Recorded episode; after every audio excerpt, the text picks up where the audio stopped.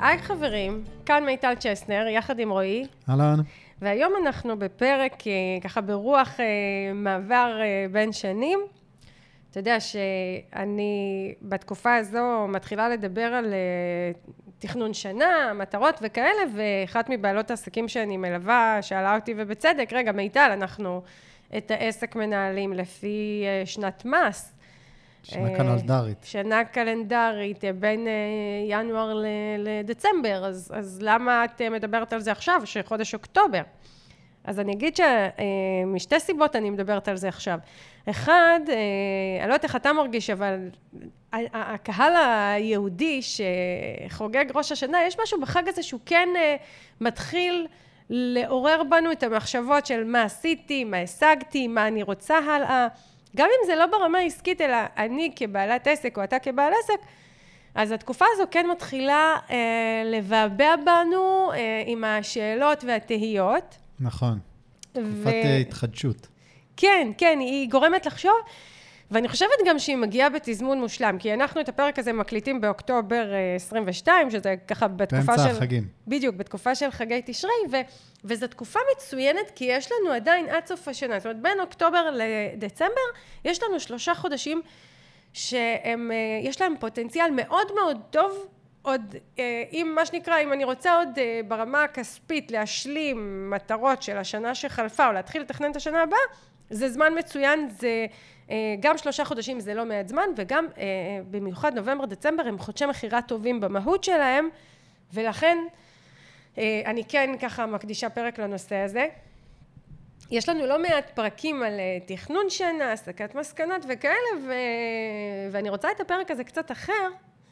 לא עוד פרק כמו שהקלטנו לפני שנה, לפני שנתיים על, על התכנון, אלא קצת אספקט אחר של תכנון שנתי, או כל היחס שלנו לתוכניות.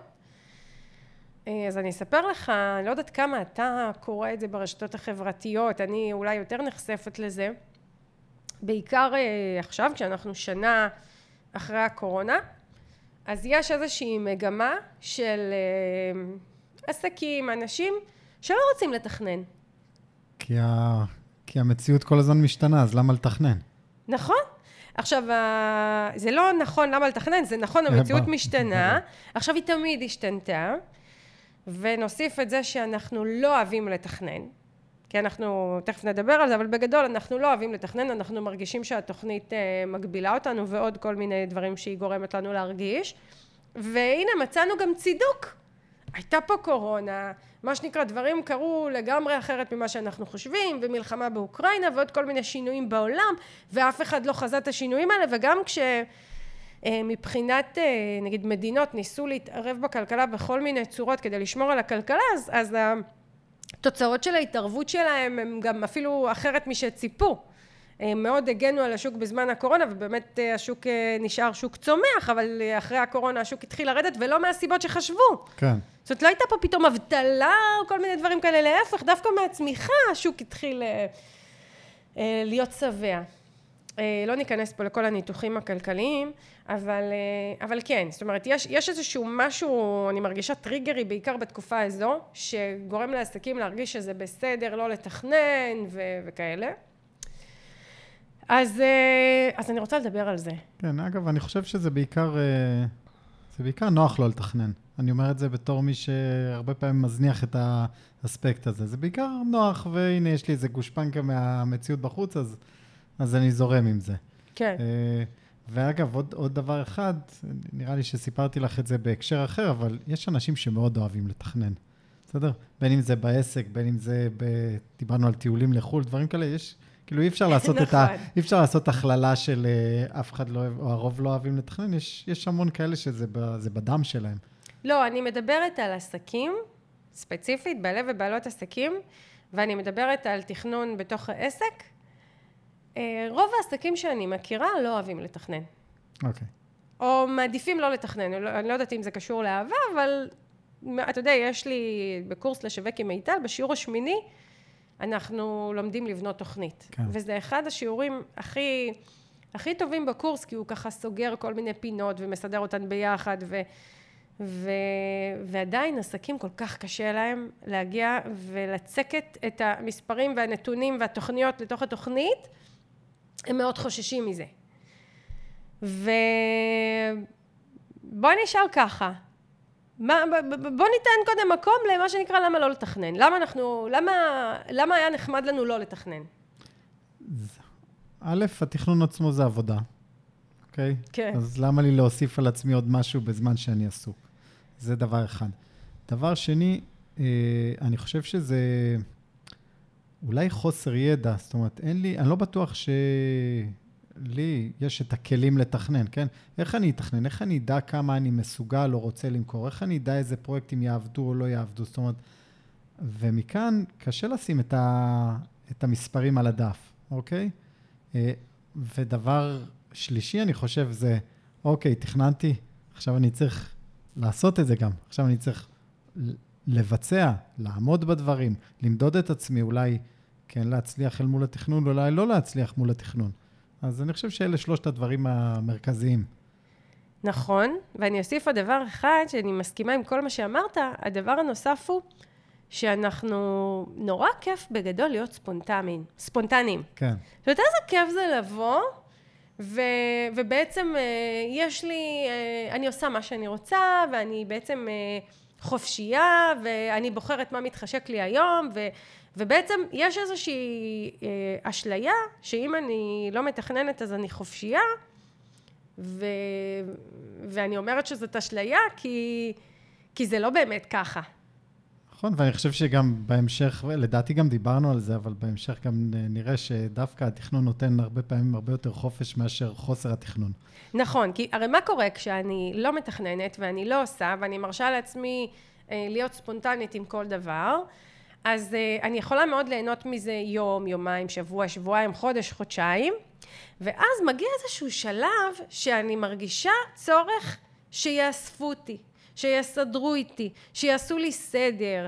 אני מתחילה לרצות יותר ודאות, ואני מבינה את המחיר של הספונטניות המוחלטת, אני בכוונה הולכת לקיצוניות, ואני מבינה שבעצם היא, היא כן משרתת אצלי, משרתת אצלי איזשהו צורך בחופש, בחופש כן. ובספונטניות, אבל מצד שני, היא מפריעה לי להשיג ערך אחר בחיים שלי, שהוא הוודאות, ואני לא מדברת פה על כסף. אני לא מדברת פה על הכנסות ופרנסה, שגם זה חשוב ותכף נדבר על זה. אני מדברת על זה שבסוף אני רוצה לקום בבוקר ולדעת מה אני עושה. ואני רוצה ללכת לקנות אה, לעצמי משהו ולדעת שיש לי מספיק כסף שיכול לתת לי את זה. כן. ואני רוצה לדעת שבאיזה עיסוק אני עוסקת, ואני רוצה לדעת שאני יודעת לדבר את זה לקהל, ואני רוצה לדעת שהקהל מבין אותי, ואני רוצה לדעת שאיזה מוצרים כדאי לי ליצור, ושהקהל יקנה, זאת אומרת, אני, אני רוצה את הוודאות בכל מיני דברים, ובעצם הספונטניות, ברוב המקרים, בשלב מסוים, תתנגש מול הוודאות. כן. ואנחנו רוצים ודאות. אני חושבת שאנחנו יותר רוצים ודאות מאשר רוצים חופש. נכון. כי הוודאות היא נותנת לנו גם את האפשרות לצאת לחופש, ולהיות בחופש, וכאלה. אז על זה אני רוצה לדבר היום, על המהות של התוכנית, על המשמעות שלה, על למה בכלל... אה, אני רוצה בסופו של דבר שעסקים יבינו למה כדאי לתכנן לא מהמקום הזה של את רוצה מספרים? תתכנני. את רוצה הכנסות? את רוצה רווחים? את רוצה מס... אה, אה, למכור משהו? תרשמי את זה בטבלה. לא מהמקום הזה. כן. לא מהמקום ההישגי.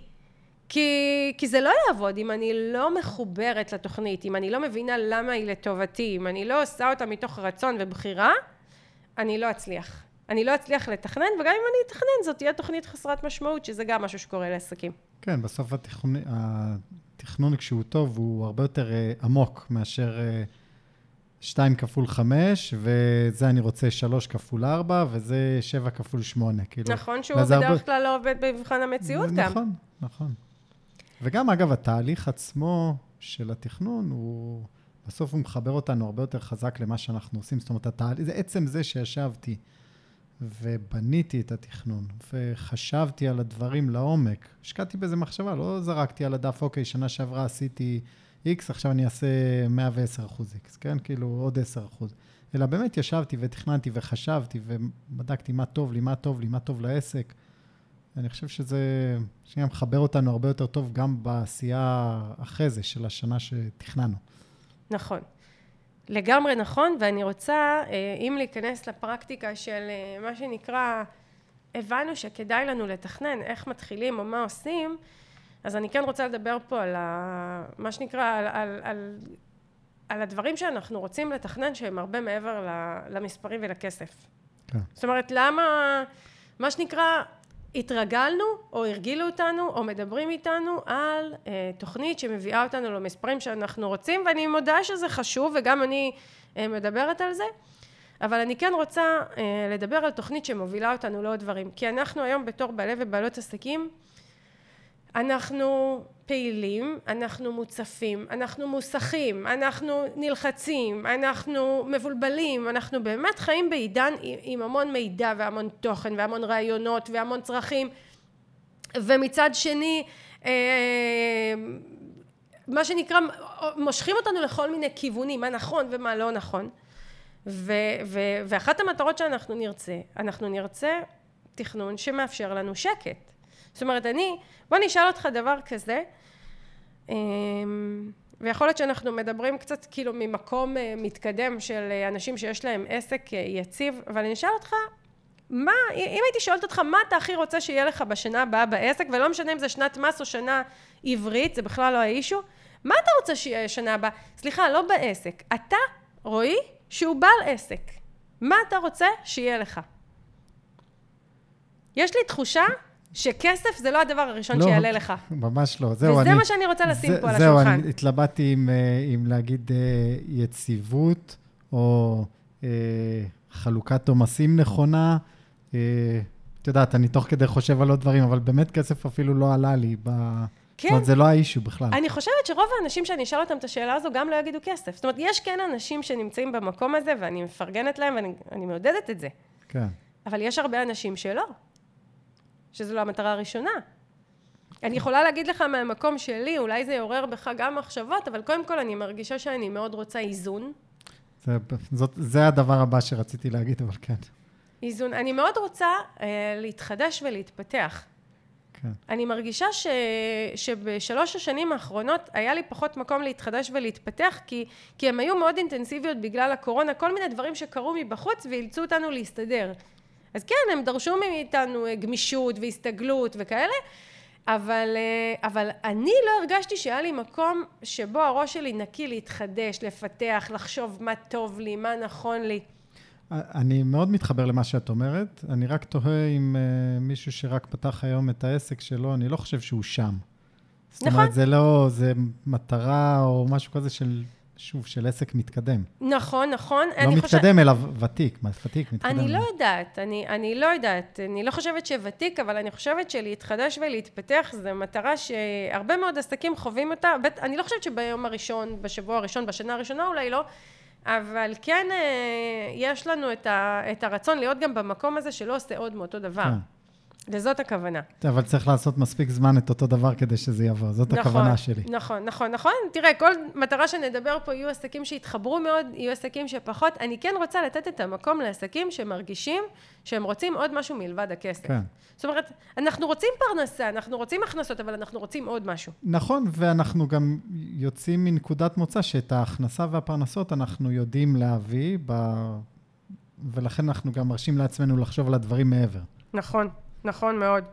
ואני חושבת גם, אגב, עסק חדש או לא חדש, אה, בהנחה שעובדים נכון ופועלים נכון, אה, עסק יכול להביא את היציבות הכלכלית, כמעט כל עסק באמת אה, שיעשה את הפעולות הנכונות, נוכחות שיווקית, מקצועית, יביא את המספרים שלו, ואני חושבת שרוב העסקים גם יודעים, לא יודעים בהכרח לעשות שיווק, אבל כאילו יודעים שמה שנקרא, אם אני אעשה כך וכך וכך יהיה לי יותר הכנסות, אבל, אבל הדיון הוא לא שם והמטרות הן לא שם. זאת אומרת למה עסקים לא עושים למרות שהם יודעים שזה נכון לעשות כי, כי לא מחוברים לעוד מטרות שהן באמת חשובות להם לא פחות מהכסף. זה בעצם מה שאני רוצה לומר פה. ו, ומי שמכיר אותי ומי ששומע את הפודקאסט שלנו יודע שאני מאוד אה, מונחית ו- ומלמדת אה, לעבוד בהתאם לרווח וליעילות וכסף מה שנקרא לשים אותו על השולחן ולחתור למספרים גדולים. זה לא סותר. מה שאני אומרת פה לא סותר. כן. ומה שאני אומרת פה לא מגיע מפריבילגיה וממגדל השן הוא מגיע מההבנה שבאמת אה, בתקופה שאחרי הקורונה, אנחנו רוצים יותר מרק להביא כסף. נכון. אנחנו רוצים עוד דברים לצד זה, אה, ואתה אמרת יציבות, אמרת חלוקת עומסים, אני מחברת את זה לאיזון, והדבר הנוסף שאני מרגישה שאני מאוד רוצה זה אה, לחיות חופש. זאת אומרת, לא רק לצאת לחופשים, אלא לנהל את העסק ולתפעל את העסק בתחושה של חופש, לא בתחושה של מגבלות, לא בתחושה של אני חייבת את הקמפיין הקרוב, לא בתקופה, בתחושה שאני חייבת כרגע למכור עכשיו את המוצר הזה גם אם אני לא אוהבת אותו, אלא באמת אה, שיהיה לי חופש. כן, וה, ושוב, ההבחנה פה היא מאוד אה, יפה. זה לא לצאת לחופש שאוקיי, מתאריך כזה וכזה אני בחופש, מכבד את האימייל ואת הטלפון ואני לא מתעסק בעסק, אלא זה המטרה שלך היא הרבה יותר מדהימה, זה כל השנה לחיות ב-state of mind של ראש אה, לא טרוד נקרא לזה, או, נכון. או חופש, חופשי. זה mindset של בחירה, זה mindset ש, שבסופו של דבר אף אחד לא מושך אותי באף, זה mindset שמאפשר לי למכור מה שאני רוצה, למי שאני רוצה, לא להיות מוסחת ממטרות של אחרים, לא, לא להימשך על ידי לקוחות שהם לא טובים לי, זה היכולת לומר לא לדברים שאני לא רוצה ולהתמקד במה שאני כן רוצה.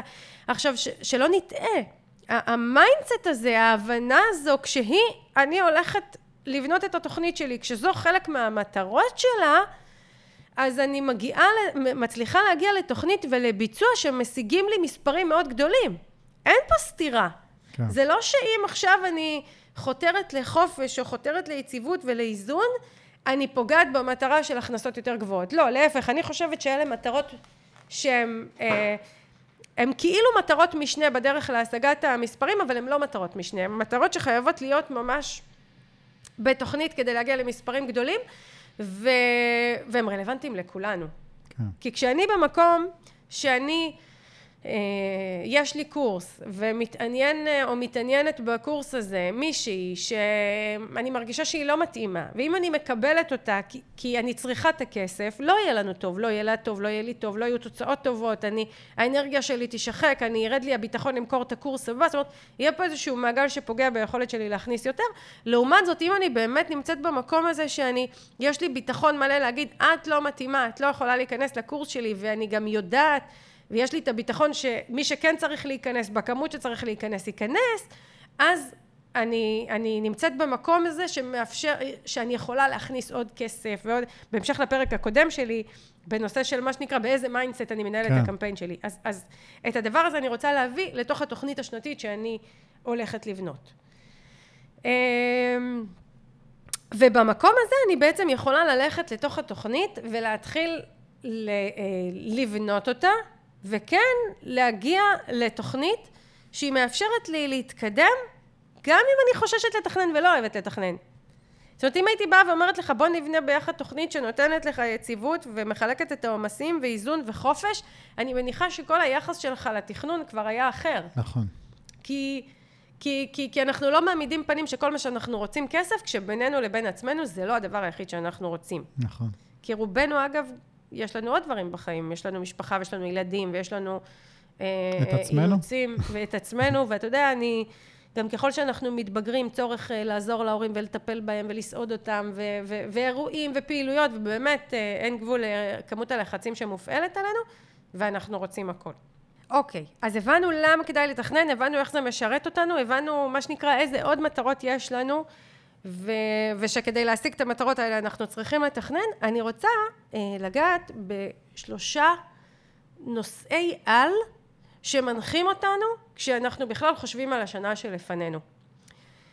אה, עסק כשהוא מתחיל, אני חושבת שהמטרה המשמעותית הראשונה היא לייצר לעצמנו הרבה תקשורת החוצה שתביא אלינו מכירות.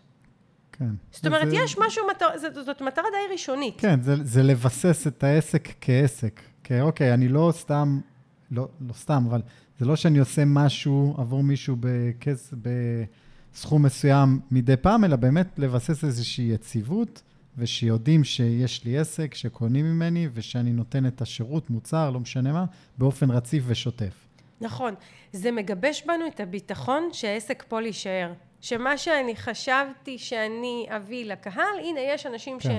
שמבינים אותו, קונים אותו, אני מוכרת מה שרציתי, זה בדרך כלל גורם לזה שאנחנו אה, בוא נגיד ככה, במצב הזה אנחנו נהיה בתקשורת החוצה, בהמון פתיחות בתקשורת החוצה, נהיה פחות בררנים גם באיך שאנחנו מתקשרים עם הקהל וגם במי אנחנו מקבלים אלינו, ואנחנו גם בדרך כלל גם נמכור את המוצרים הבסיסיים שהקהל מחפש. זה מאוד רלוונטי לשלבים הראשונים של כן. עסק.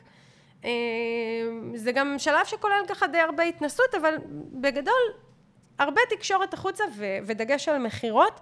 אני יכולה להגיד לך שאני כבר אה, את העסק שלי במתכונת הנוכחית שלו מנהלת כבר עשר שנים. כל כמה שנים אני, אני מרגישה שהמטרה הזו חוזרת והופכת להיות המטרה העיקרית שלי. בין אם זה אני רוצה לרענן קהל, לחדש קהל, להגדיל את הקהל, אם אני מרגישה שמיציתי כבר את הקהל שעוקב אחריי, אם אני רוצה לפתח מוצרים ושירותים כן. חדשים, אז, אה, אז אני קובעת לעצמי שהדגש העיקרי שלי השנה יהיה תקשורת החוצה ומכירות גדולות. ו, וזאת מטרה בפני עצמה, תכף אני אזכור עוד, אה, עוד מטרה, שתי מטרות שהן ככה מחוברות יחד, ואז אנחנו נבין מה ההבדל. אה, ובאמת, לפני שאני יוצאת ומתכננת את התוכנית, אני צריכה לדעת מה מטרת העל שלי השנה. האם היא אה, תקשורת החוצה ומכירות, או עוד שתי מטרות שמאוד ככה נפוצות ו, ואנחנו יכולים לבחור בהן כמטרות העל, יש נושא הרווח. כן.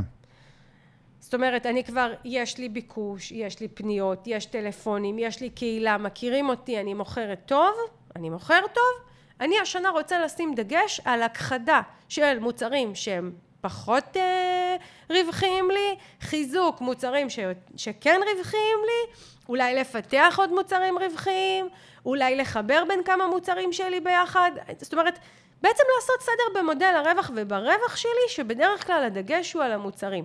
כן. עכשיו, אנחנו, רובנו הגדול מנהלים את העסק לבד, גם אם יש איתנו עובדים, עוזרים, אנחנו מנהלים אותו לבד, ו, ואני יכולה להגיד לך מהניסיון שלי, לא יודעת איך זה אצלך, שנורא קשה גם להיות במוד שחשיפה גדולה ומעורבות גדולה ותקשורת גדולה החוצה ומכירות, וגם להיות במוד שמפתח ומדייק את המוצרים והשירותים. יש פה איזשהו נכון. קונפליקט בין שתי המטרות האלה. ולכן, אני, אני, יש שנים שהמטרה העיקרית שלי זה חשיפה ורעש והחוצה, ויש שנים שהמטרה שלי היא, אוקיי, מיטל, יש לך את הקהילה שלך, עכשיו בואי תדייקי מה את מוכרת לה ואיך את מוכרת לה, כדי שזה יהיה הכי רווחי ויעיל. כן, והיופי זה שזה קורה במקביל, זאת אומרת, זה לא שאת uh, צריכה לעשות פאוזה בעסק, אני לא מוכרת כלום, אני לא מדברת עם אף אחד, אני לא מתקשרת החוצה, כן, גם אם זה לא המטרת על שלך, את עדיין עושה את זה. ובמקביל את יכולה לפתח ולהתכנס פנימה ולחשוב ו... ואת כל הדברים האלה. זה אפילו מחזק לי את היכולת הזו, כי ברגע שביססתי את התקשורת החוצה, ברגע שהיא הופכת להיות שוטפת, ברגע שהיא הופכת להיות טבעית, והיא כבר מתקיימת מעצמה, ויש לי אפילו תכנים שאני יכולה למחזר, לצורך העניין יצרתי דפי נחיתה, כתבתי מסרים מדויקים, אה, ביססתי ערוצי תקשורת טובים, אז כמובן אני לא מפסיקה את זה, אלא זה ממשיך לרוץ באופן שהוא יותר טבעי וזורם לי, והדגש שלי הוא על דיוק סל השירותים והמוצרים שלי, על מודל הרווח שלי, כדי לייעל אותו. כן. וזה עוד מטרה. ו- ומטרה שלישית שאני מזהה אצל עסקים, זה התייעלות. שזה זה, זה כאילו, זה קשור לכל, אבל זה mindset קצת אחר. יש לי מוצרים טובים, יש לי ערוצי תקשורת טובים, אבל אני רוצה לייעל את כל התהליכים בתוך העסק. אני חושבת שאתה בתור בונה אתרים פוגש את זה לא מעט אצל לקוחות, שפתאום רוצים שאתר הקורסים יהיה יותר יעיל ותהיה אוטומציה בין המערכות כן. ולחבר, זאת אומרת אם עד עכשיו לא היה אכפת לי שמלא אנשים מדברים איתי ואני רושמת אותם ידנית ושהקורס שלי נפתח ככה, אה, נרשמים אליו 20-30 אנשים ולכל אחד אני פותחת user name ו... ויש לי כמה קורסים ומתחיל להיות לי בלאגן באתר הקורס, לא יודעת, סתם נתתי דוגמה מקורסים דיגיטליים, אבל לא רק, זה גם במוצרים, זה בשילוח, זה, אה, זה גם בשיווק שלנו, אני כל הזמן כותבת תוכן לפייסבוק ולאינסטגרם ולבלוג שלי ולפודקאסט שלי ואני מתחילה לרצות לעשות כן, סדר. כן, לעשות את זה הרבה יותר יעיל. כן, אני רוצה סדר. אני רוצה לא להיות במקום שקם בבוקר ומעלה, אלא אני רוצה שדברים יקרו גם בלי שאני באופן ישיר התערבתי. וזאת מטרה בפני עצמה, זו עבודה. להיות במקום הזה שאומר, זה העסק שלי, הוא גדול, הוא מורכב, יש הרבה דיטיילס, הרבה פרטים בתוך העסק הזה, אני רוצה ש... אה, להתחיל לעשות בהם סדר כדי שדברים יהיו יותר אוטומטיים, אולי אני אוכל גם להביא מישהו שיעזור לי, כי כבר עשיתי סדר וכאלה, אה, וזה יכול להיות סדר טכנולוגי, וזה יכול להיות סדר, ואני יכולה להגיד לך שבמשך אה, כמה שנים קידמתי את ההרצאה שלי למלא את היומן, וכתבתי המון מסרים להרצאה הזו. ו- והחלטתי יום אחד לשבת, נעזרתי בבת שלי, אגב נתתי לה משימה, ואמרתי לה, אני רוצה שתלכי אחורה שש שנים ותוציאי את כל המסרים שאי פעם כתבתי על ההרצאה הזו. אני זוכר את זה. ואני עכשיו מייצרת לי קמפיינים מוכנים שאני יכולה ליצור קמפיין אחד, שתיים, שלוש בשנה, כל אחד יש לו את המסרים שלו על בסיס מסרים שכבר יש לי. אז זו דוגמה ליעילות שהיא בשיווק שהיא לא טכנולוגית, שעשיתי כן. סדר במידע ובתוכן אה, שיש לי. אז אני מיישרת קו פעם אה, אחרונה, אחרי שהבנתי שאני רוצה לייצר תוכנית, אני כן בוחרת את אחת משלוש המטרות האלה, אם אני רוצה חשיפה ומכירות, או אני רוצה אה, אה, דיוק של מודל הרווח, או שאני רוצה יותר אוטומציה ויעילות. כמובן שכל אחת מהמטרות האלה חיה בשלום גם עם מטרות אחרות, אני לא מפסיקה לתקשר כי אני מתייעלת. אני לא מפסיקה למכור את המוצרים שלי או לדייק אותם כי אני עכשיו אה, במכירות החוצה. ברור, אבל מה שאת בעצם אומרת פה זה ששלושת המטרות האלה לא יכולות או לא עובדות בדרך כלל כולם ביחד כ... כמטרות על. זאת אומרת, צריך לתעדף. כי סף האנרגיה שלנו מוגבל. נכון, צריך לתעדף, ואנחנו בדרך כלל אה, לבד יחסית. נכון. אז כאילו יש גבול כמה אפשר לעשות. אתה יכול לזהות עוד איזושהי מטרת על לפני שאני מתקדמת לתוך הפרטים? אני חושב שיציבות או האיזון הזה הוא, הוא, הוא חלק מה, מההתייעלות, אני חושב. אה, שזה גם אה, מטרת על. זה, זה בעצם לעשות סדר, לייעל, ש, שלא יהיה לי אולי אה, פיקים, כאילו, את יודעת, תקופות שהן מטורפות ותקופות שהן מתות ודברים כאלה. אני חושב שזה חלק, אפשר לפתור את זה ביעילות בדרך כלל. זאת אומרת, אתה אומר, המטרות האלה הן משרתות את המטרות שקבענו לפני כן, היציבות, האיזון, כן. השקט, החופש. כן, אני חושבת שהכל קשור לזה. אני עדיין לא מקשרת אותם בדיוק, אבל, אה, אבל אני חושבת שהמטרות הראשונות שדיברנו הן רלוונטיות לכולם במינונים כאלה ואחרים. יש תקופות שאני ארגיש יותר את הצורך בחופש, ויש תקופות כן. שאני ארגיש יותר את הצורך ב... אה, לא יודעת מה, בעשייה, אבל, אה, אבל המטרות האלה הן בעצם מטרות שמשרתות את זה, כי ברגע שיש לי שטף של לקוחות שפונים, ויש לי מוצרים מדויקים, ויש לי אוטומציות, כן. אז מן הסתם יש לי איזון, ויש לי שקט, ויש לי חופש, ויכולת בחירה, ומספרים שלי גדלים והכל. אה, אז כן, אז אם אני הולכת לרמה הפרקטית, עכשיו תראה, את השלוש המטרות האלה, אני ככה זיהיתי משנים שאני אה, מגבשת לעצמי תוכניות ומלווה עסקים אה, לבנות תוכנית. כן, זה מה שעולה מהשטח. נכון.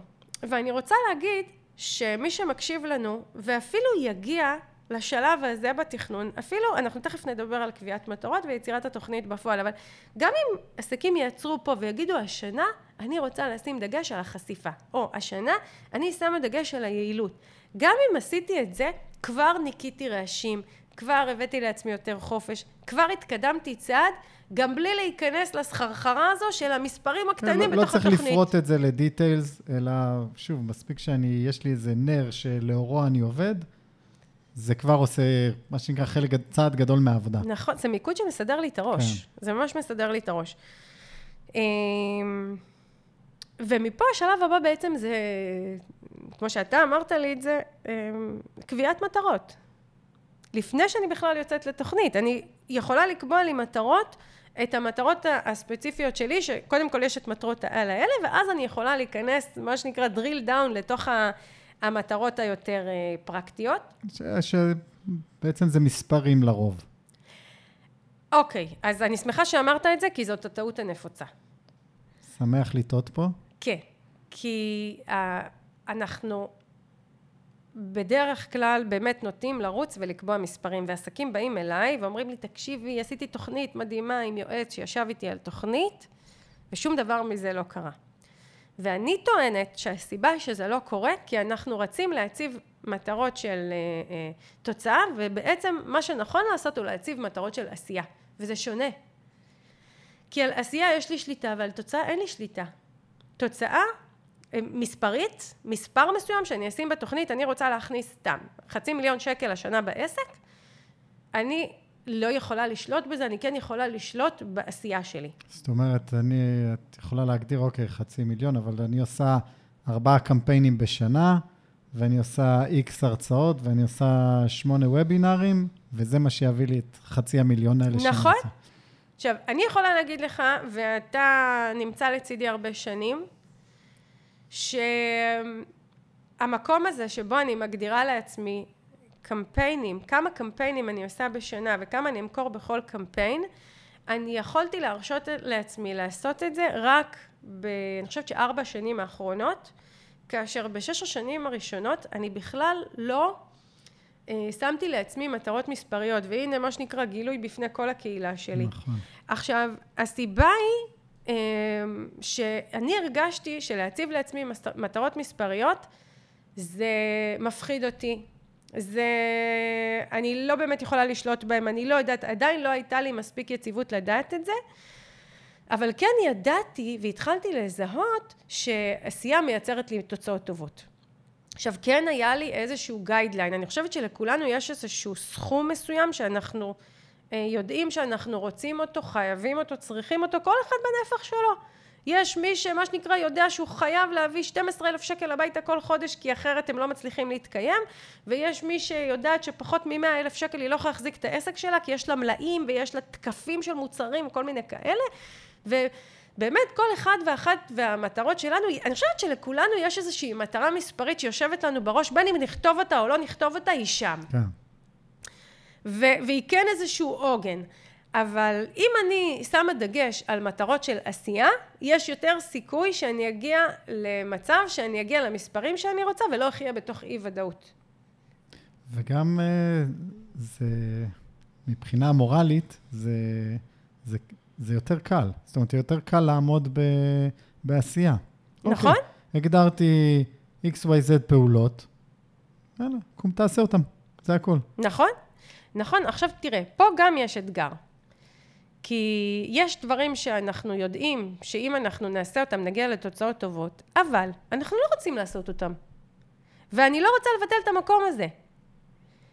אני לא רוצה לבטל את המקום ש, שמה שנקרא, אם משהו לא מתאים לך, לא יעזור, אתה לא תעשה אותו. נכון.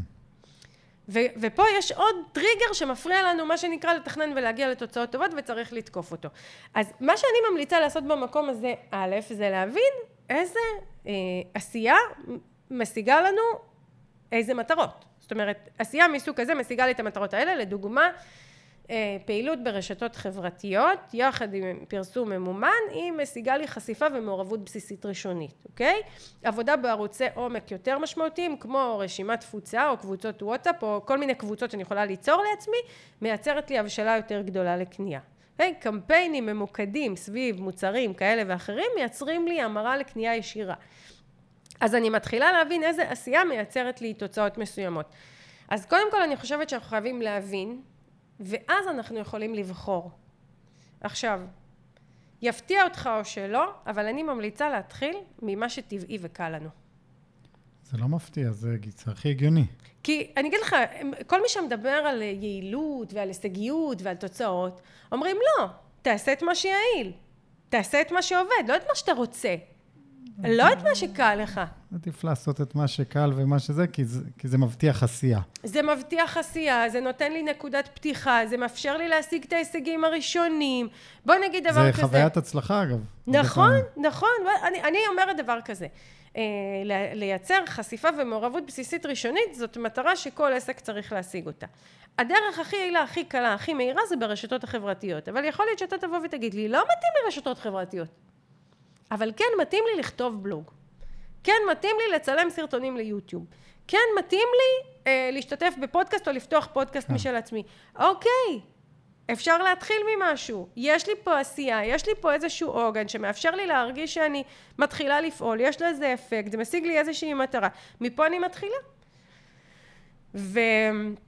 ואני כן שואפת לאתגר את עצמי לשני סוגים של מטרות, לשני סוגים של עשייה. קודם כל יש את העשייה שהיא טבעית לי, שהיא קלה לי, שהיא זורמת לי, ואותה אני עושה קודם כל, ומעבר לזה אני גם משאירה לעצמי פתח להתנסות. אה, באיזה ערוצים או איזה פעילויות אני אתנסה השנה כדי לראות אם זה עובד לי. ופה אני מכניסה את אותן פעילויות שאני לאו דווקא מחבבת, אוהבת. כן, אבל את יודעת, בדרך כלל את לא מחבבת או לא אוהבת לפני שאת מתנסה בהם. זאת אומרת, תני להם צ'אנס. נכון. יכול להיות שתאהבי וזה, יכול להיות שלא גם, אגב, היו הרי דברים שעשית, מה שנקרא, טבלת את האצבע במים וזה לא התאים לך, נכון? נכון. אבל עד שאת לא טובלת את האצבע במים, ויש גם לא דברים. שעשיתי, כמו שלימדו אותי לעשות, גיליתי שזה לא טוב לי, ועשיתי אותם קצת אחרת בדרך שלי, וזה פתאום כן היה כן. לי טוב. אז, אז גם מטרות של עשייה כאלה הן חשובות. זאת אומרת, גם מה שאני אוהבת, וגם מה שאני מוכנה להתנסות בו, וזה בסדר גמור, גם להגיד, יש, את זה אני לא עושה. לא מתאים לי, אני לא רוצה לפעול בערוץ התקשורת הזה. אני יכולה להגיד לך שכשאני באמת ובתמים הרשיתי לעצמי דברים לא לעשות אותם, פתאום נפתח בי הרצון לנסות אותם. אתה זוכר אה, בתחילת הדרך שאני אמרתי לך, אני לא אוהבת את פייסבוק, אני לא רוצה להיות. בפייסבוק, אני אצליח בלי להיות בפייסבוק. ודווקא מהמקום הזה שמה שנקרא, הרשיתי לעצמי, אני לא שם. פתאום נפתח בי איזה פתח שאומר, אולי אני כן אנסה להיות שם. כן. אולי זה כן טוב לי, אולי זה כן יועיל לי. אני יכולה להגיד לך שהיה לי את זה השנה עם השיווק בסטורי, הווידאו בסטורי. כי אני, הסטורי שלי היה מבוסס בעיקר על תמונות וטקסט, תמונות וטקסט. ו... והרבה אמרו לי, מיטל, תדברי לסטורי. ואמרתי, לא מתאים לי, אני אוהבת עומק, אני אוהבת לדבר כמו בפודקאסט, כן. שיחה ארוכה, מעמיקה, לכתוב לעומק. מה עכשיו אתם מגבילים אותי לדקה? אני חייבת להגיד בשטף... ש... את כל מה שאני רוצה להגיד, לא מתאים לי. אמ, ואז, מה שנקרא, סיכמתי ביני לבין עצמי שאני לא עושה את זה, היו לי הסברים מאוד ברורים למה אני לא עושה את זה, הודעתי גם לקהילה למה אני לא עושה את זה, ופתאום התחלתי לעשות את זה. פתאום נפתח בי המקום כן לנסות, כן. כי, כי אוקיי, נתתי לעצמי מקום לא לעשות, עכשיו פתאום נהיה איזשהו סדק שמאפשר לי לעשות, אז גם זה, זו נקודה לשים אליה לב. זה, זה מזכיר לי שהיינו ילדים והיו מביאים אה, בשיעור ספרות איזה ספר שאתה חייב לקרוא, אתה ישר אנטי, בגלל שאתה חייב, כי אמרו לך שאתה חייב. נכון, אחרי זה שאתה קורא את זה, אתה מגלה, בואנה, זה אחלה ספר, כאילו... כן. כן? זה, זה אותו דבר. לגמרי ככה. וזהו, אז כשאנחנו, זאת אומרת, אני, אני מחלקת את העשייה לשלושה חלקים, מה אני רוצה לעשות, מה אני מוכנה לנסות, ומה אני לא עושה, ולפעמים גם שם יש את הסדקים שגורמים לי לעשות, לפעמים אני גם לא עושה, וזה גם בסדר. וזה בגדול ככה היחס שלי למטרות, ואני מחלקת את זה, אנחנו לא ניכנס עכשיו בפרק הזה לכל הפן הטכני, אני בקרוב יש לי כנס בנושא הזה של, אני ממש הולכת להדריך הכל לפרטי פרטים, אבל בגדול יש לי מטרות שיווקיות, יש לי מטרות לגבי אה, בנייה של מודל הרווח, פיתוח מוצרים וכאלה, יש לי מטרות לגבי התנהלות העסק, ובעצם אני... אמ, יש מטרות לגבי אה, הכחדת מוצרים, הוספת מוצרים, הרחבת קהל יעד, הורדת קהל יעד, הוספת ערוצי תקשורת, אה, הוספת אמצעים שיווקיים. זאת אומרת, מה ההבדל בין כן. אמצעים שיווקיים לערוצי תקשורת? ערוצי תקשורת זה כשאני מתקשרת החוצה. אמצעים שיווקיים זה, אה, אולי השנה אני רוצה להשקיע בתמונות, בדפי נחיתה, אה, בתוכן מסוג שונה, זה, זה ה... ה- ה- התוצרים השיווקיים שדרכם אני מתקשרת כן. החוצה. אז גם שם לחדש, זאת אומרת, יכולות להיות לי המון המון מטרות. עכשיו, כשאני מבינה את כל המטרות שיש לי, אני מצליחה ליצור תוכנית שיש בה דברים שמרגשים אותי, כי לא יכול להיות ששום דבר לא מתחשק לי. נכון. סתם, אתה יודע, אני למשל השנה גיליתי את קנווה, כמה זה מערכת מקסימה, שמאפשרת לי אה, לקחת תמונות שיש לי, אפילו פחות טובות, פחות מעניינות, ולעשות מהם אימג'ים נחמדים. אה, בין אם זה לקדם פעילויות שלי, בין אם זה לעלות לסטורי, לאינסטגרם, בין אם זה כשאני מעלה פרק בפודקאסט, אז... אז הדבר הזה אפשר לי להתיידד עם איזשהו, לצורך העניין, חור שהיה בפעילות השיווק שלי, שזה אימג'ים שאני משתמשת בהם בשיווק. אוקיי, אז, אז מה שאני אומרת זה ברגע שאני מבינה את כל המטרות שאני יכולה לבחור בהן, אני כן מצליחה לבחור כמה וכמה מטרות שהן מרגשות אותי, משמחות אותי, אני רוצה לעשות אותן, וכמו שאמרת, אני מתחילה להתקדם ולחוות חוויית הצלחה. זה פתאום הופך להיות כיף. פתאום הסטורי הופך להיות משהו שהוא נעים לי וכיף לי והוא לא מעיק עליי. כן. כי, כי יש לי אמצעים להעלות תמונות מגניבות והקהל מגיב יותר וכיף לי להכין את זה. אז כולנו יכולים למצוא את הדברים האלה אה, כשאנחנו ניגשים לתכנן תוכנית.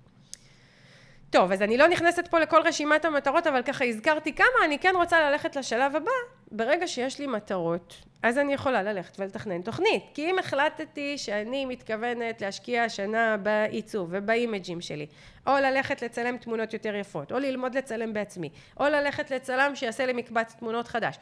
אה, סתם, נ- נתקעתי כן. עכשיו סביב האימג'ים, אבל אני הולכת ללמוד לכתוב תוכן, אני הולכת לשדרג את דפי הנחיתה שלי, אני הולכת ליצור אתר חדש, אני הולכת להפעיל פודקאסט, אני הולכת להתחיל אה, לעבוד בטיק טוק, שזו רשת חדשה שלא הייתי בה לפני. אוקיי, יש המון המון אפשרויות לדברים שאנחנו יכולים לעשות השנה.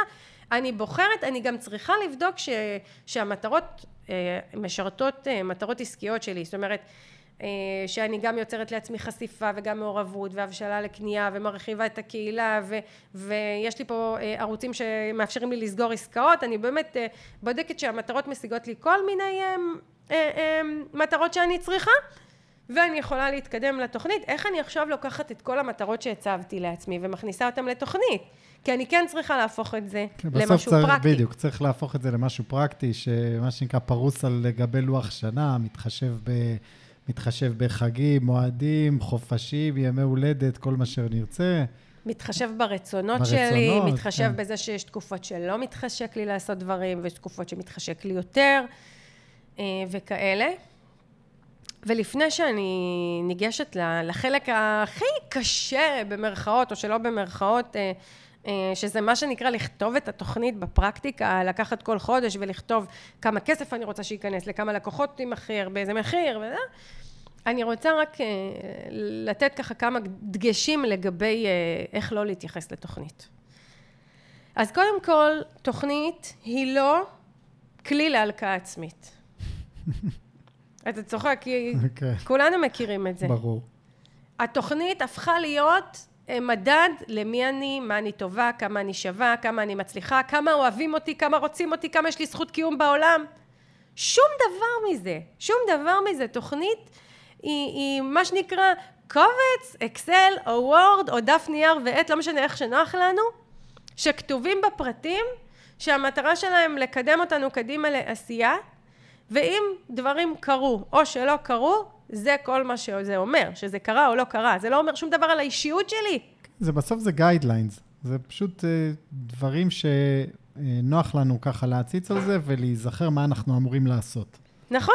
תראה, תחשוב שאני, לצורך העניין, קמתי בבוקר ואמרתי לעצמי שאני, אה, היום אני אקום ואני אצא להליכה, ואחר כך אני אה, אחזור ואני אעבוד ככה שעתיים על המחשב, אחר כך אני אעצור ואכין לילדות שלי אוכל, ואחר כך אני, אה, לא יודעת, אעשה 1, 2, 3, ונגיד שלא עשיתי את הדברים האלה, או חלק מהם. מה זה אומר עליי? שאני לא בסדר, שאני לא טובה, שאני... זה לא אומר כלום! אולי לא יצאתי להליכה כי לא הרגשתי טוב, אולי לא הייתי על המחשב שעתיים כי נכנסה שיחת טלפון שהסבה את תשומת ליבי, אולי לא הצלחתי להכין לילדות בדיוק את האוכל שרציתי כי לא היה לי מצרכים בבית. זה, זה הכל, תכננתי משהו, לא קרה, זה לא אומר שום דבר עליי, ואותו דבר תוכנית בעסקים. היא לא כלי להלקאה עצמית, היא לא כלי לשפוט את עצמי, היא לא כלי לדעת אם אני טובה או לא, ליכולות שלי. אתה יודע מה? היא אפילו לא אומרת שום דבר לגבי מה יהיה בחודש הבא, בעוד חודשיים, בש... היא לא אומרת כלום.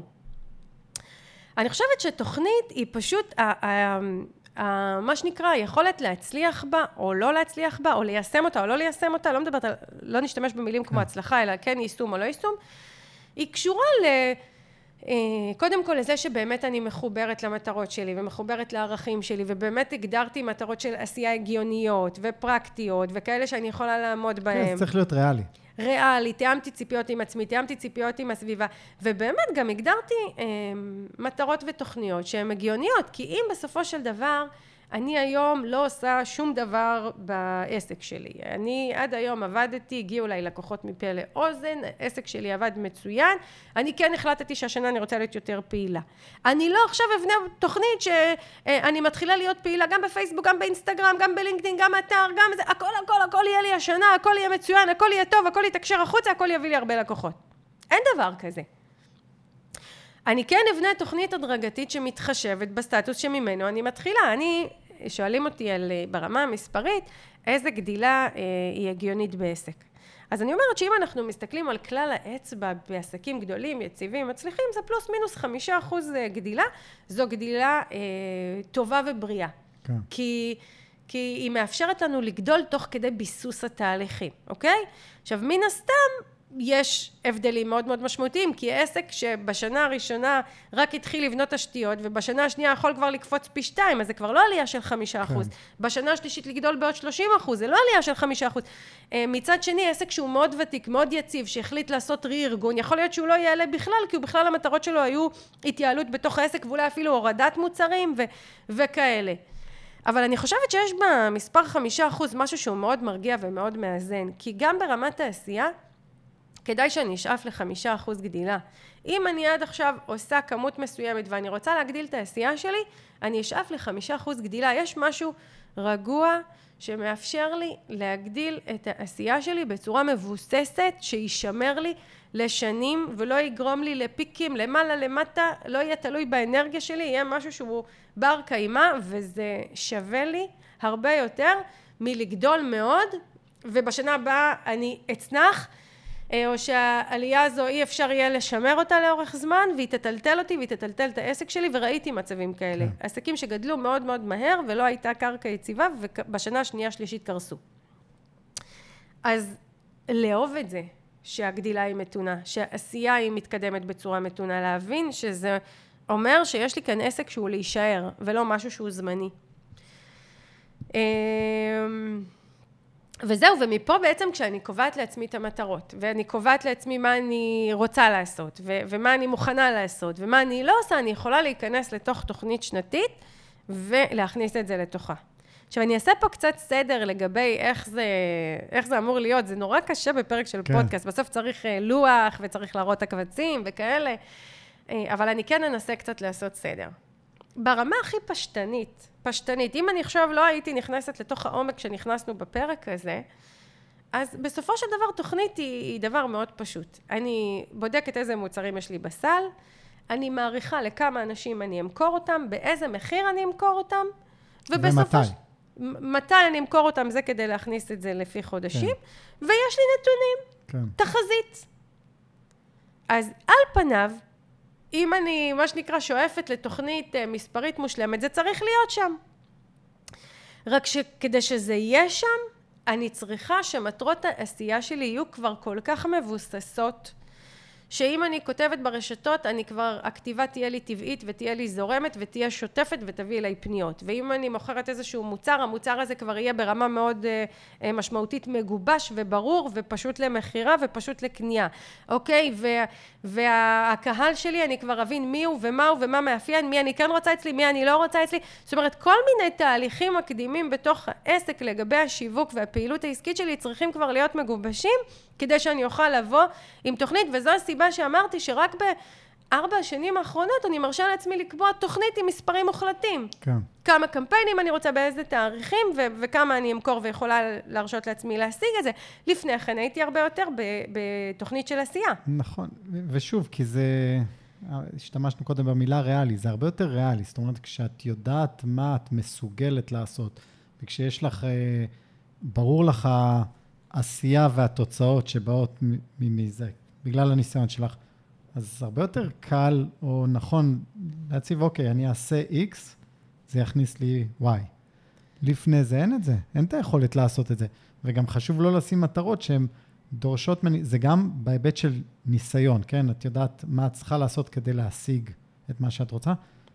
לא, לא נכון להכניס עכשיו או לעשות עכשיו תוכנית שמתבססת על עשייה שלא עשית אף פעם. נכון. זאת אומרת, נכון. כי, אוקיי, אני צריך לעשות משהו חדש לחלוטין בעסק, שאף פעם לא התנסיתי איתו, כדי להגיע למטרות מסוימות. מי יודע אם בכלל אני אצליח בעשייה, אם אני אוהב את העשייה הזאת.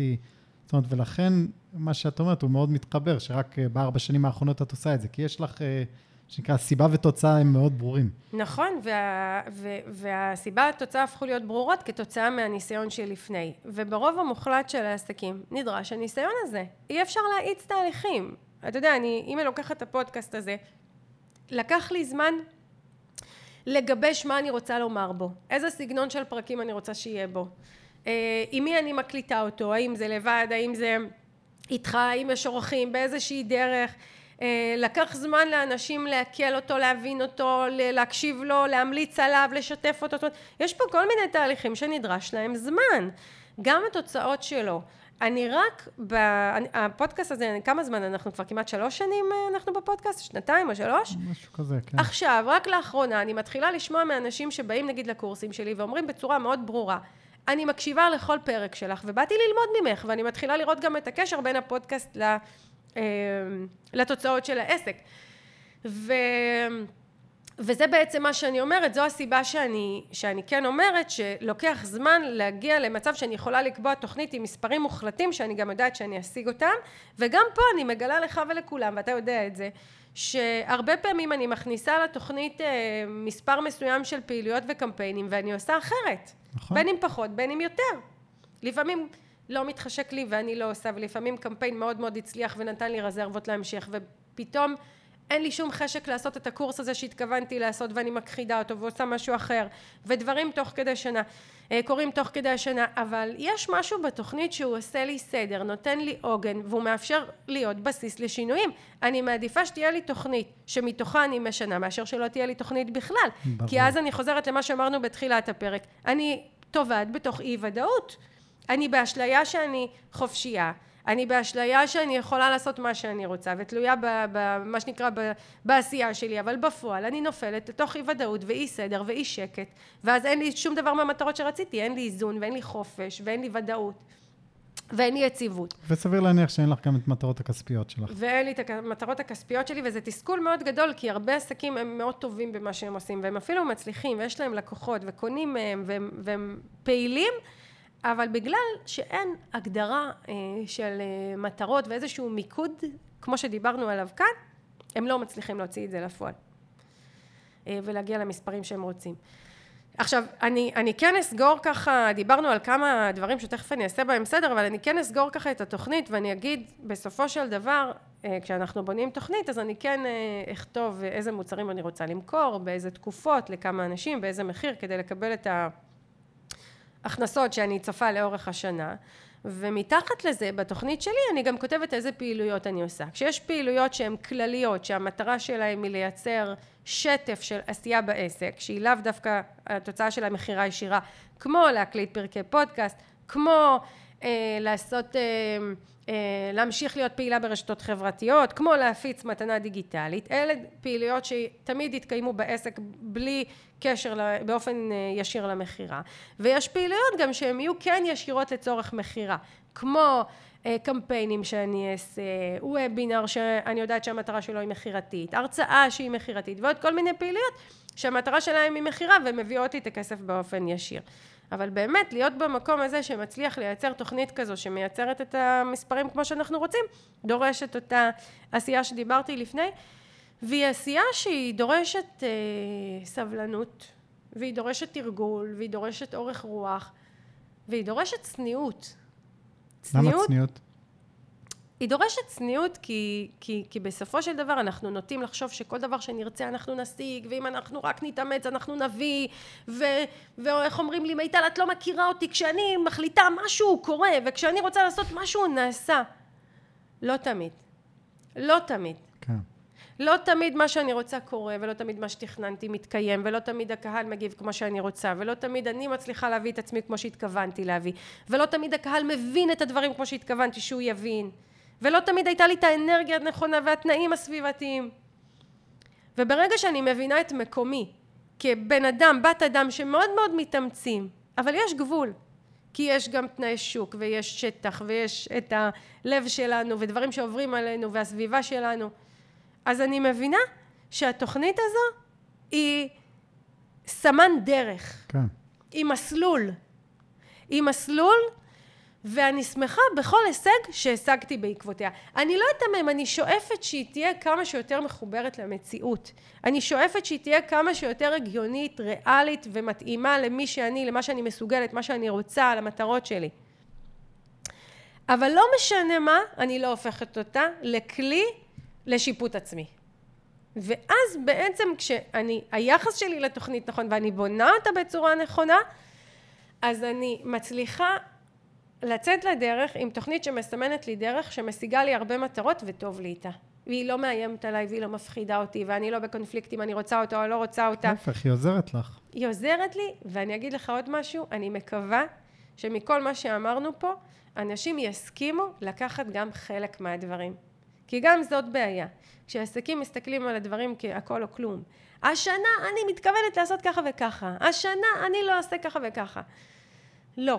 אם ייקחו מכל מה שאמרנו פה עצה, שתיים, פעילות אחת, שתיים, אם רק יגדירו את המטרות הכלליות, אם, אם, אם רק יבחרו מה אנחנו אוהבים ורוצים לעשות, לא משנה, קחו משהו אחד, כבר אני בטוחה שתהיה התקדמות וכבר אנחנו, כל הפרויקט הזה שנקרא תוכנית אה, שנתית יתחבב עלינו, אתה יודע, זה כמו שאנחנו נוסעים לאילת, אנחנו לוחצים בווייז, הוא מסמן לנו כמה מסלולים, אנחנו בוחרים מסלול, נוסעים. כן. אנחנו לא מתבאסים מהמסלול, אנחנו לא נבהלים מהמסלול, אנחנו לא כועסים על המסלול, אנחנו לא מרגישים כישלון כי, כי טעינו במסלול, אנחנו נוסעים במסלול. אותו דבר התוכנית. להתייחס אליה בטבעיות, להתייחס אליה כמשהו שהוא באמת בא לעשות לנו טוב, אנחנו לא חייבים. הנה אני כבר אומרת לעסקים, אתם לא חייבים לעשות תוכנית שנתית, אם לא בא לכם אל תעשו תוכנית שנתית. אבל לפחות שנהיה בפתיחות להבין במה היא מועילה לנו כדי לבחור כן. אם החלטתי לא לעשות תוכנית שנתית, זאת בחירה. ואם עשיתי, או אפילו חלקית, זו גם בחירה, ומכאן אני יכולה להתקדם.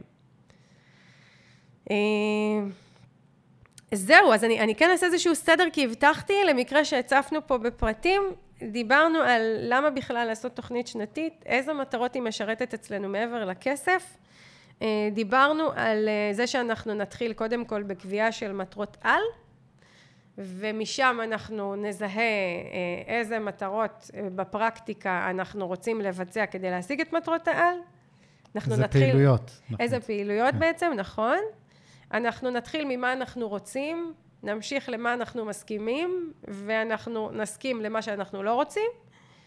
ואז אנחנו בעצם אה, ניכנס לאותו קובץ של תוכנית שנתית ובהתאם לחודשי השנה נתכנן מה אנחנו רוצים לעשות ולאיזה תוצאות זה יביא אותנו בהתאם לסטטוס העסקי. עסק ותיק, יציב, שכבר מתחיל לראות קשר בין העשייה לבין התוצאות, יכול להרשות לעצמו ממש להכניס מספרים ולהגיע לתוכנית שהיא מה שנקרא בסבירות מאוד גבוהה תתקיים אה, עד למספר האחרון, ועסקים שהם יותר מתחילים, ישימו יותר דגש על העשייה ויסכימו לאפשר לתוצאות לקרות בעקבותיה, יסכימו להיות בלמידה, כדי שבשנה הבאה אני אתקדם יותר כן. ויותר ליציבות, לוודאות ולתוכנית שמשיגה לי את המספרים שאני רוצה.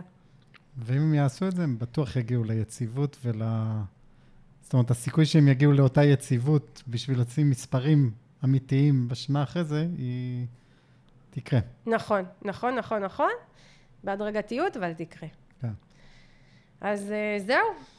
זה מה שהיה לי להגיד על התוכנית הזו. אני מרגישה שיצא לי פרק אה, גם שונה ואולי טיפה, ש, שקצת הציף אותי. אתה יודע?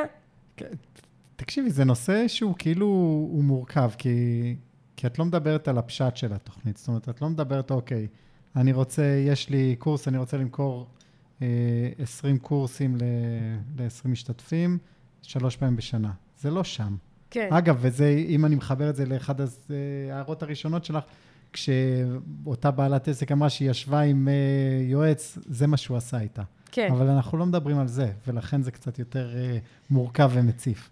ואתה יודע, עוד, עוד סיבה שזה מורכב ומציף, אני אומרת את זה כי, כי בתכלס אני יודעת שיש מה נכון ויש מה עובד. אז כן, על הנייר, גם כשאני למדתי בבית ספר לשיווק, גם כשאני, אה, אם הייתי יושבת עכשיו עם איזשהו יועץ, לא משנה כמה גדול הוא, היו אומרים לי, קחי את הדף ותכתבי מספרים. זאת אומרת, על הנייר זה נכון, אבל זה לא עובד במבחן המציאות. ורוב העסקים לא מתכננים, ורוב העסקים אה, לא מתקדמים מספיק בגלל התייחסות לא נכונה לתוכנית. כן. ואני, מה שניסיתי לעשות פה זה לנרמל את הדבר הזה שנקרא תוכנית שנתית, שאנחנו יותר נתיידד איתו, נתח... נחבב אותה יותר, כדי שבאמת כן ניקח מהפרויקט החשוב הזה שנקרא תוכנית שנתית, משהו שיעזור לנו להתקדם בכמות שמתאימה לנו, במינון שמתאים לנו, בקצב שמתאים לנו. כן, ממש ככה. ואני, ואם אני מחזיר את זה גם להתחלה, בסוף ה, השלב הראשון של לקבוע את מטרות העל הוא מה טוב עבורי, וכחלק מהעסק, אני חושב שזה הצעד הכי משמעותי. איזה כיף, אני מרגישה לפעמים שאנחנו מקליטים פרק ונופל לך איזשהו אסימון, אז אני מרגישה את זה כן, במה ממש. שאתה אומר עכשיו. אז uh, אני שמחה. ואני אסכם במשהו שאני לא עושה בדרך כלל, אבל אני כן רוצה, חשוב לי להדגיש פה, אה, אני בעוד אה, כמעט חודש, ב-9 לנובמבר 22, הולכת לקיים הרצאה, פעם ראשונה שאני עושה את זה בפורמט של הרצאה. הרצאה מיוחדת של, ככה מעמיקה של ארבע שעות, שבה אני ממש הולכת להיכנס לפרקטיקה וללמד עסקים לבנות תוכנית שנתית. אנחנו, זה בעצם תהיה הרצאה שמחולקת לשלושה חלקים. החלק הראשון הוא איך בכלל קובעים מטרות, איזה סוגים של מטרות יש לנו, אה, מה משיגה כל מטרה כדי שנוכל לבחור במטרות הנכונות. החלק השני יהיה אה, תכלס, בנייה של תוכנית שנתית.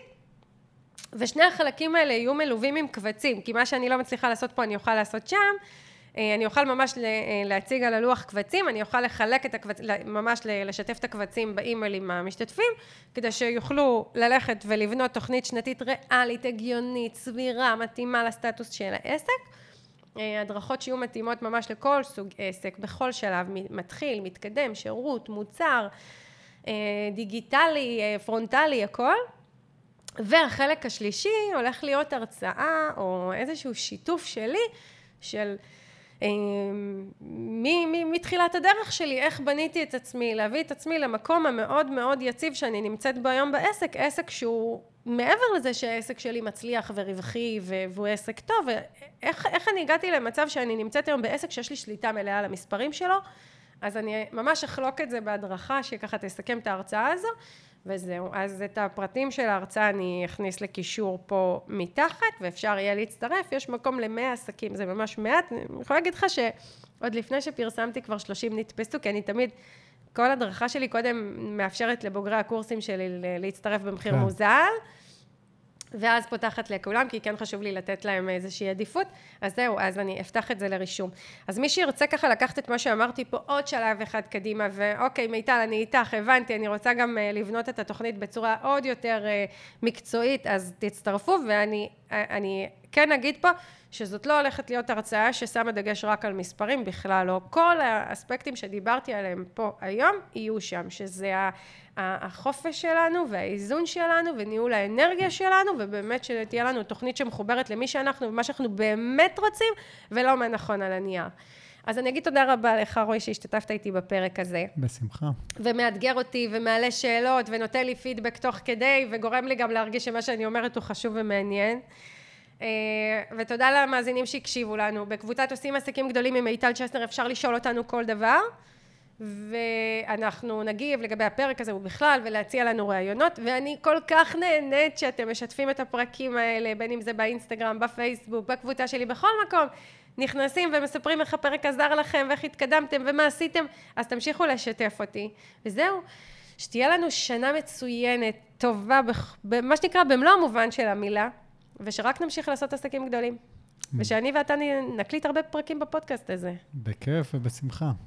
להתראות, ביי. ביי ביי.